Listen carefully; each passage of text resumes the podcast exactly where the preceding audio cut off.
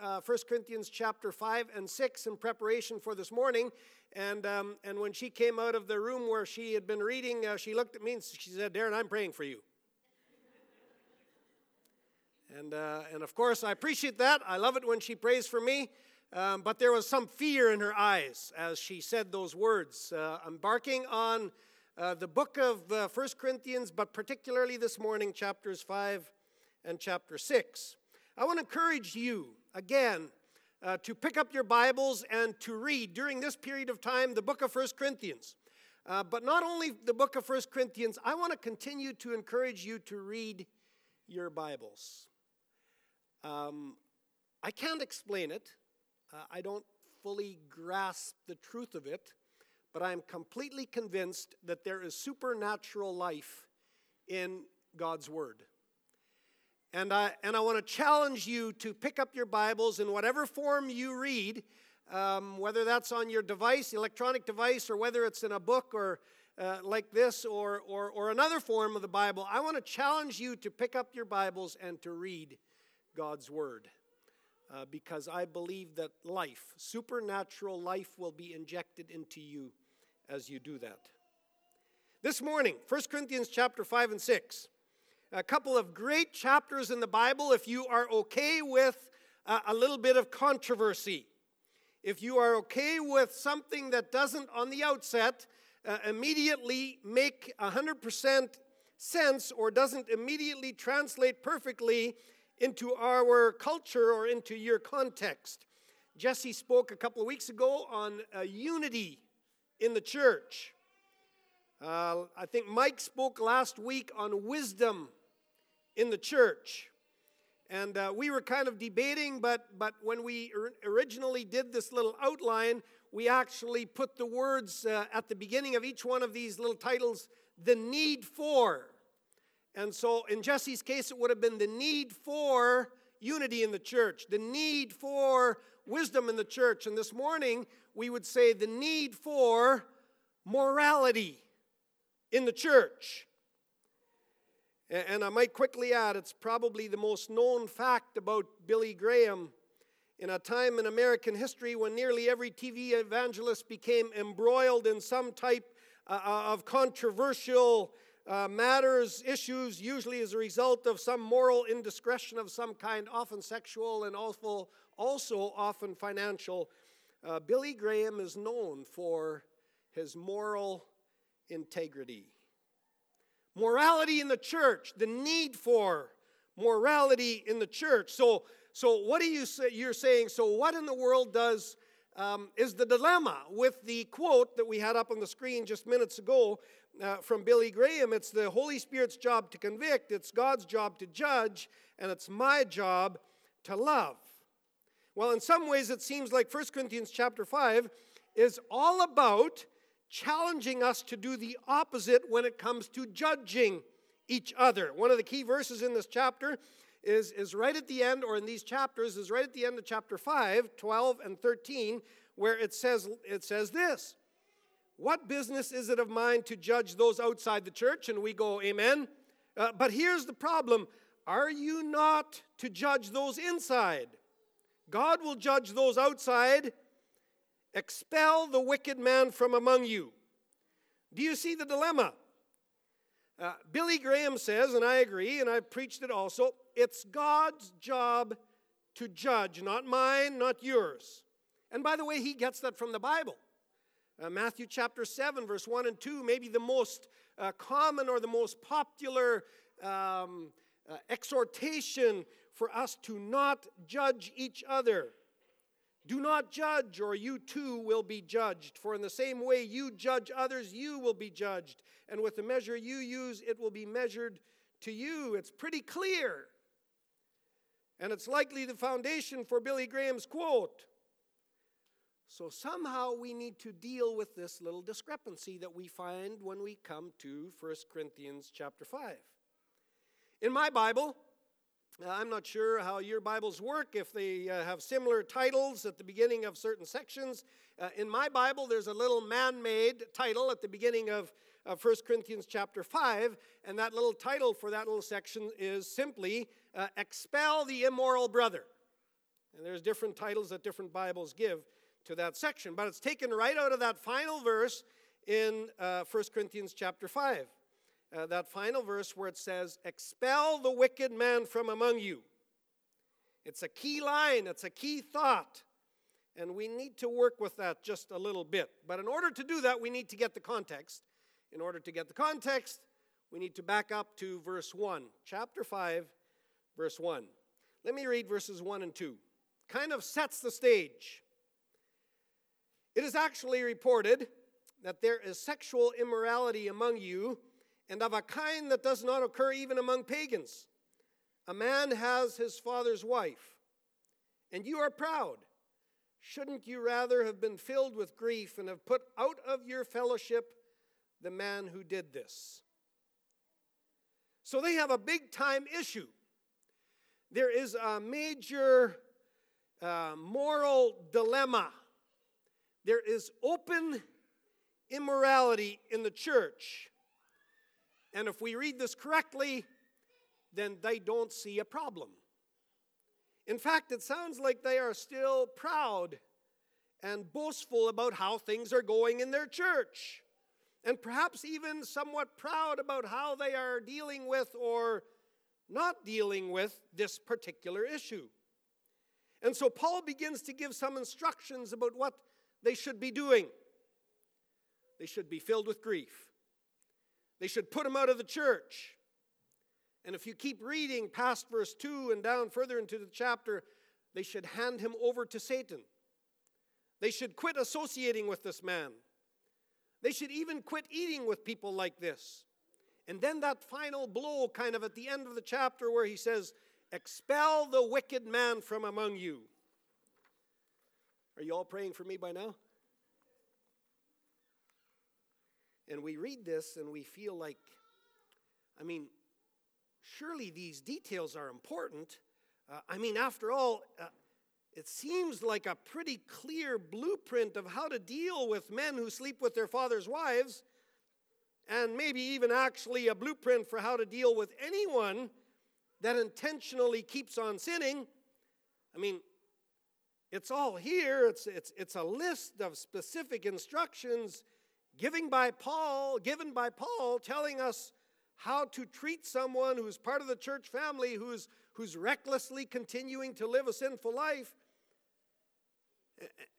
And yet we've struggled with how do we do this? How do we put someone out of the fellowship? How do we refuse to eat with someone? How do we judge someone in the church? How do we hand someone over to Satan? Sounds horrible. These are, these are tough instructions, and they don't seem to fit our culture. But, but it says here that's what we're supposed to do. Now, I hope I haven't lost you yet, so try and track with me here for, uh, for a few more minutes. Um, the last verse in chapter 5, the last half of the last verse, that phrase that I've already used a couple of times, expel the wicked man from among you. Uh, you may have a Bible uh, that has some cross references or a study Bible that gives you some helps. And, uh, and maybe, like my Bible, it, it points you to uh, some Old Testament verses in the book of Deuteronomy. And there's several different Old Testament verses there from between chapter 17 and 24 uh, where it uses the exact same phrase. And so Paul here is actually quoting from the Old Testament law. And in that Old Testament law in Deuteronomy, uh, different illustrations or different examples are used. If someone has worshiped other gods, if someone lies while testifying in court, if a woman is found to have slept around before marriage, if a man sleeps with another man's wife, if someone kidnaps another purpose, person for the purpose of slavery, in each case, those are the illustrations or examples given. In each case, it uses the wording, you must purge the evil from among you. The same line used here by Paul. separate out the evil. The only problem is that in these Old Testament references, where it talks about purging out the evil from among you, are you ready for this? The specific instruction is to publicly put that person to death. Now, purging the evil from among you in the Old Testament at that point in time was that severe. And so Paul quotes that same phrase here in 1 Corinthians. So, what is Paul saying? Is he saying, go out and kill this guy? In fact, go out and kill everyone that is sexually immoral and greedy and an idolater and a slanderer and a drunkard and a swindler, swindler. Take the Old Testament literally? Apply that specific Old Testament instruction that was given 1500 years ago, earlier in a different time and in a different culture, take that specific instruction and apply it in your specific time frame, in your specific world, at this culture, at this point, and in your time? And he says, No, no, no, no, no, no. He says, You that specific phrase in the Old Testament law in today's world, not today's world, but in Paul's today's world, this is what it means. This is how you exercise it in your world. And so he gives them these, this list of things that we had up on the, uh, still have up here, and he says, This is the how it looks to do what it says in Deuteronomy in your world. I'm saying the same thing to you that Paul said to his church. We should not try and emulate exactly what Paul prescribed for the church in Corinth 2,000 years ago on the other side of the world in an entirely different culture. Uh, yes, we must confront evil, we must challenge sin, but it must be done in a culturally relevant way. That's exactly what Paul was saying to them here in 1 Corinthians. He was using an Old Testament law that had a very severe exercise, and he translates that law into their time, in their culture, in their frame uh, uh, uh, life. And he says, This is what that law looks like in your time. And now we take what Paul said and now we need to translate it into our time, and we need to continue to confront evil, and we need to continue to challenge sin, but we need to do it in a way that is culturally relevant in our world. And so we do not emulate the exact same specific list of things that Paul gave, but rather we take the principle that was prescribed to the children of Israel 3,500 years ago, and again to Corinth 2,000 years ago, and we translate it into our world today, and we say, we do not do the exact same things, but our goal is to accomplish the exact same purpose. We've struggled with this over and over in the past. And I can show you religion after religion that still struggles with this religion after religion that is still trying to emulate the exact details of the prescription that was meant for them in their time. And time and again, we have failed to consider the purpose and strive for the purpose. In fact, there are times when we have sacrificed the purpose for the sake of emulating the prescription. Are you with me? There are times when we have sacrificed the purpose for the sake of emulating the prescription. Just like Paul takes an Old Testament instructions and changes the details of how to specifically apply it in their culture, so also we must do the same. Take the principle and then apply it in our culture in relevant ways. Identify and hold up the purpose. How can we best strive for the purpose? What is the purpose? And so I want to say here this morning what is the purpose? What is Paul driving at in these chapters? let me show you a few different phrases here that I think help us to understand what Paul would say is the purpose. First off, go to verse 5, chapter 5, verse 5. Uh, there's a couple of words there that are kind of key. Um, the words so that. Anytime you read that, uh, those two words together, it seems to be driving towards identifying a purpose.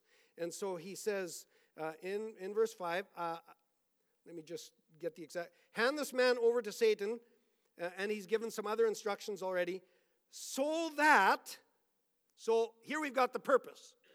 We're doing these things so that, and the purpose in this case is to somehow kill or get rid of this man's sinful nature so that the sinful nature will be destroyed.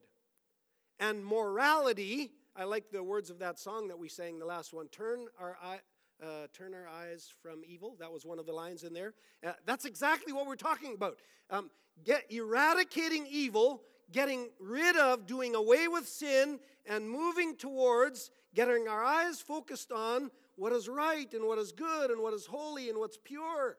Getting rid of, eradicating, working at killing off the sinful nature so that the sinful nature will be destroyed. And if you keep reading, so that his spirit will be saved in the end. We want this guy to quit sinning here on earth, and we want this guy ultimately to end up in heaven. It's really that simple.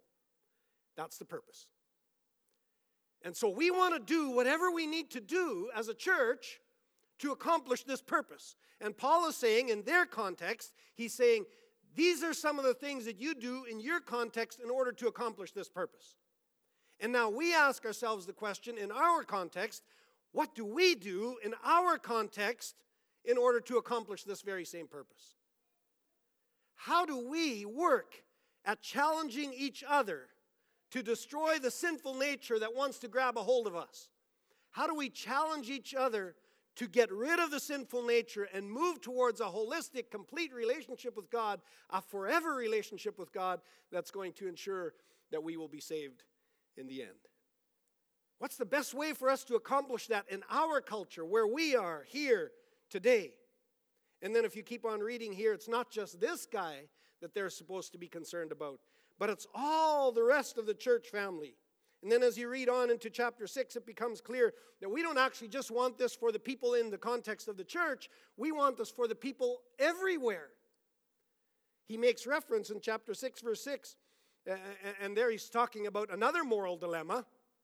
And it's the moral dilemma of people not getting along with each other, people fighting each other, even taking each other to court in the context, all of this within the context of the family of God. And he says, and you're doing all this kind of stuff in front of unbelievers. And so it's clear that he's, that he's trying to expand the purpose. The purpose is not just that we all, within these walls here, that we all are going to kill the sinful nature within us, and that we all, inside here, that are part of this church family, that we will all be ready to meet God when he comes or when he takes us home when we pass away. But actually, the goal is, the purpose is, that that be expanded beyond to everybody. And that we live our lives in such a way so that everybody will be attracted and everybody will come to a place of getting rid of their sinful nature and taking on and embracing a living relationship with Jesus Christ. And so Paul challenges them do whatever it takes to accomplish the purpose in your culture, in your time frame, where you live, the way your world works. Accomplish, work towards accomplishing that purpose. Now, we've got a couple minutes left. And in these few minutes, I, I do want to draw out, I think, um, some general guidelines that we can draw out of Paul's specifics, some general guidelines that will also challenge or help us to move towards accomplishing the purpose. The guidelines come directly out of these two chapters moving towards morality in the church. How can we do that? How can we move toward that purpose? First, number one, um, I think it's pretty clear if you read through these two chapters that Paul is calling the people in the church to exhibit or to give evidence of a higher standard. Um, we cannot expect the rest of the world to pursue the same kind of morals that we should be pursuing. Yes, Paul is saying, with the world's way of thinking, that's how things are done in their world. When the sinful nature has not been crucified, then you do things like that. If you check chapter 6, verse 11, it says, That is how some of you, or what some of you were. But you were washed, you were sanctified, you were justified in the name of the Lord Jesus and by the Spirit of God. Paul says, It doesn't make sense to think that the Holy Spirit living inside of you, the Holy Spirit filling you, would have no impact whatsoever on how you live. That doesn't make any sense. And so, in order for us to move toward this purpose, we need to, in our lives, we need to give evidence of a higher standard. We need to give evidence of the fact that we believe, as, uh, as followers of Jesus, we are called to a higher standard than, than, than people who have no relationship with Jesus, than people who do not believe in a Jesus. And so, check chapter 5, uh, uh, verse 11, another list of, of different things. And, and I believe it's fairly clear that when it comes to to sexual morality. There needs to be a higher standard among people who are filled by the Holy Spirit, among those who profess to be followers of Jesus.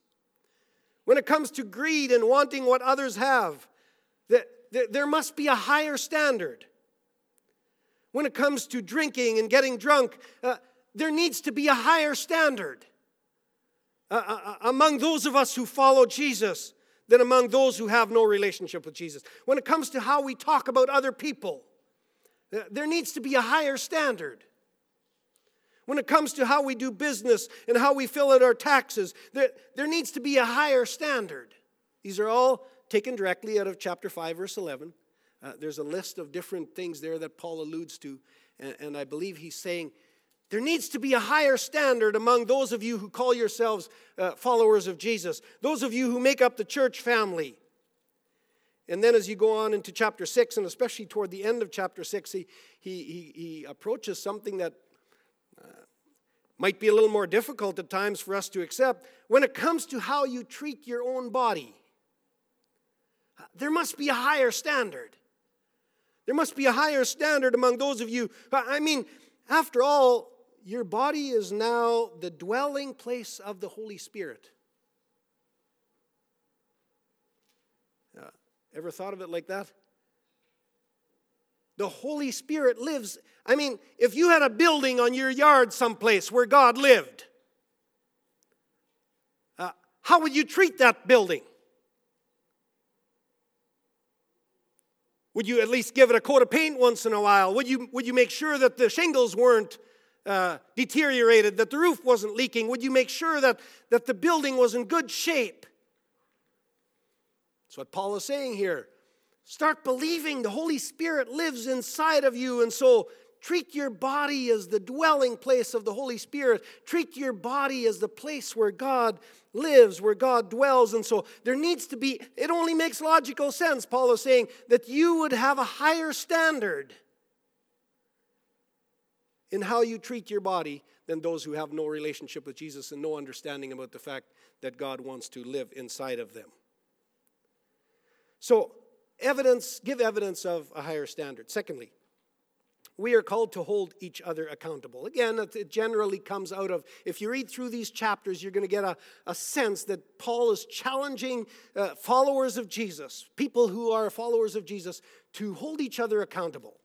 And uh, I, I'll be the first to admit I'm not always sure exactly what that means. I, uh, but I do know that throughout God's Word, there are, there, there are clear um, challenges for us to hold each other accountable, to challenge each other. Uh, and it seems pretty clear as you read God's Word also that, that God was pretty intentional when He created us with the need for each other. None of us are strong enough to make it on our own. None of us are godly enough to make it on our own. None of us are pure enough to make it on our own. We need each other. We need to have the, uh, and thank you, um, uh, Carl for, for talking a little bit about the hurt, hope, and healing sessions that, that as we share those stories, we, we're in, we are inspired by each other and encouraged by each other and blessed by each other. And as you read God's word, you get this clear sense that God intentionally created us with the need for each other. And I think Paul is just taking that to another uh, degree here or, or, showing us another aspect of that here when he says, um, You need to help hold each other accountable. Uh, we're all going to mess up once in a while.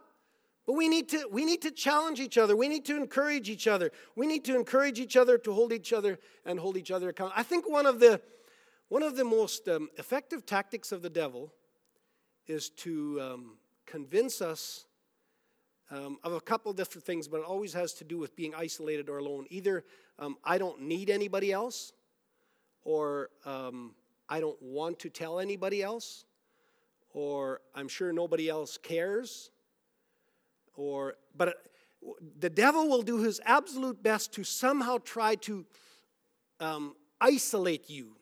And, and it only makes sense again the laws of nature it happens uh, in nature all the time when when um, a predator wants to attack and kill uh, its prey um, the first thing they got to do is somehow try to to um, isolate.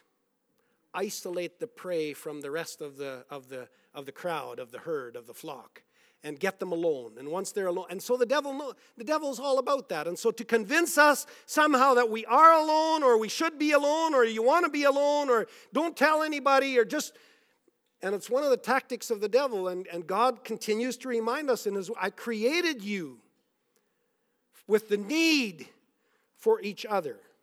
And accountability is, is a huge part of that we, we need to pursue accountability in our world in culturally appropriate ways.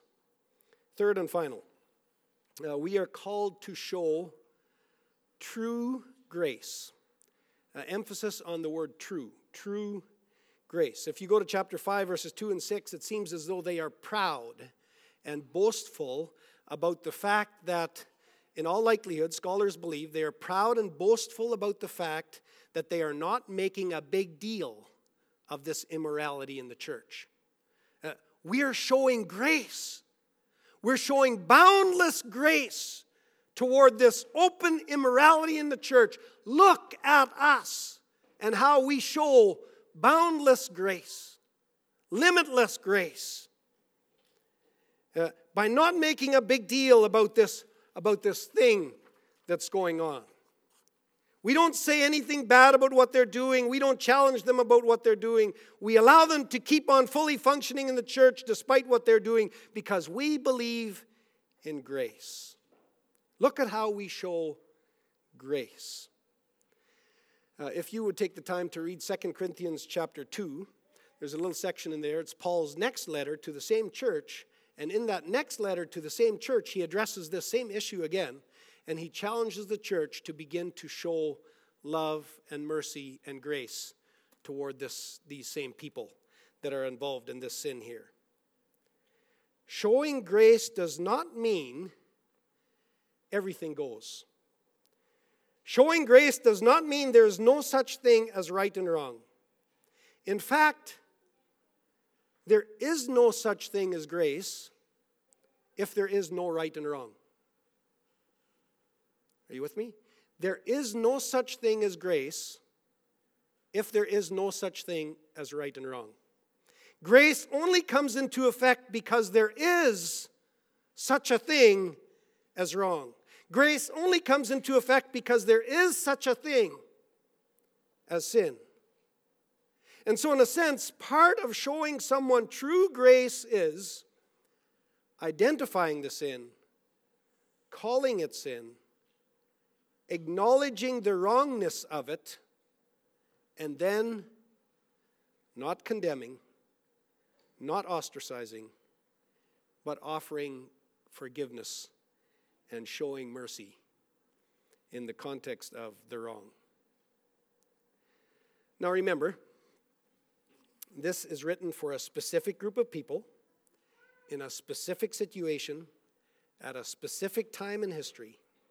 The only reason Paul addresses these two specific issues here, the sexual immorality and the lawsuits among brothers, is because at this specific point, these were the issues. Paul was no more concerned in the big picture about these two sins than he is about any other sins that are listed in the Bible. In fact, he points in that direction in chapter 5, verse 11, where he goes on to list many other sins. I believe in large part these two chapters in the Bible intend to show us the need for a passionate pursuit of morality in the church. It is God's call to his people be moral people.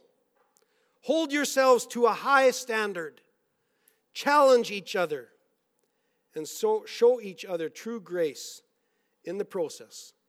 All of it in culturally relevant ways. Amen. And God bless us as we pursue that together as a church family.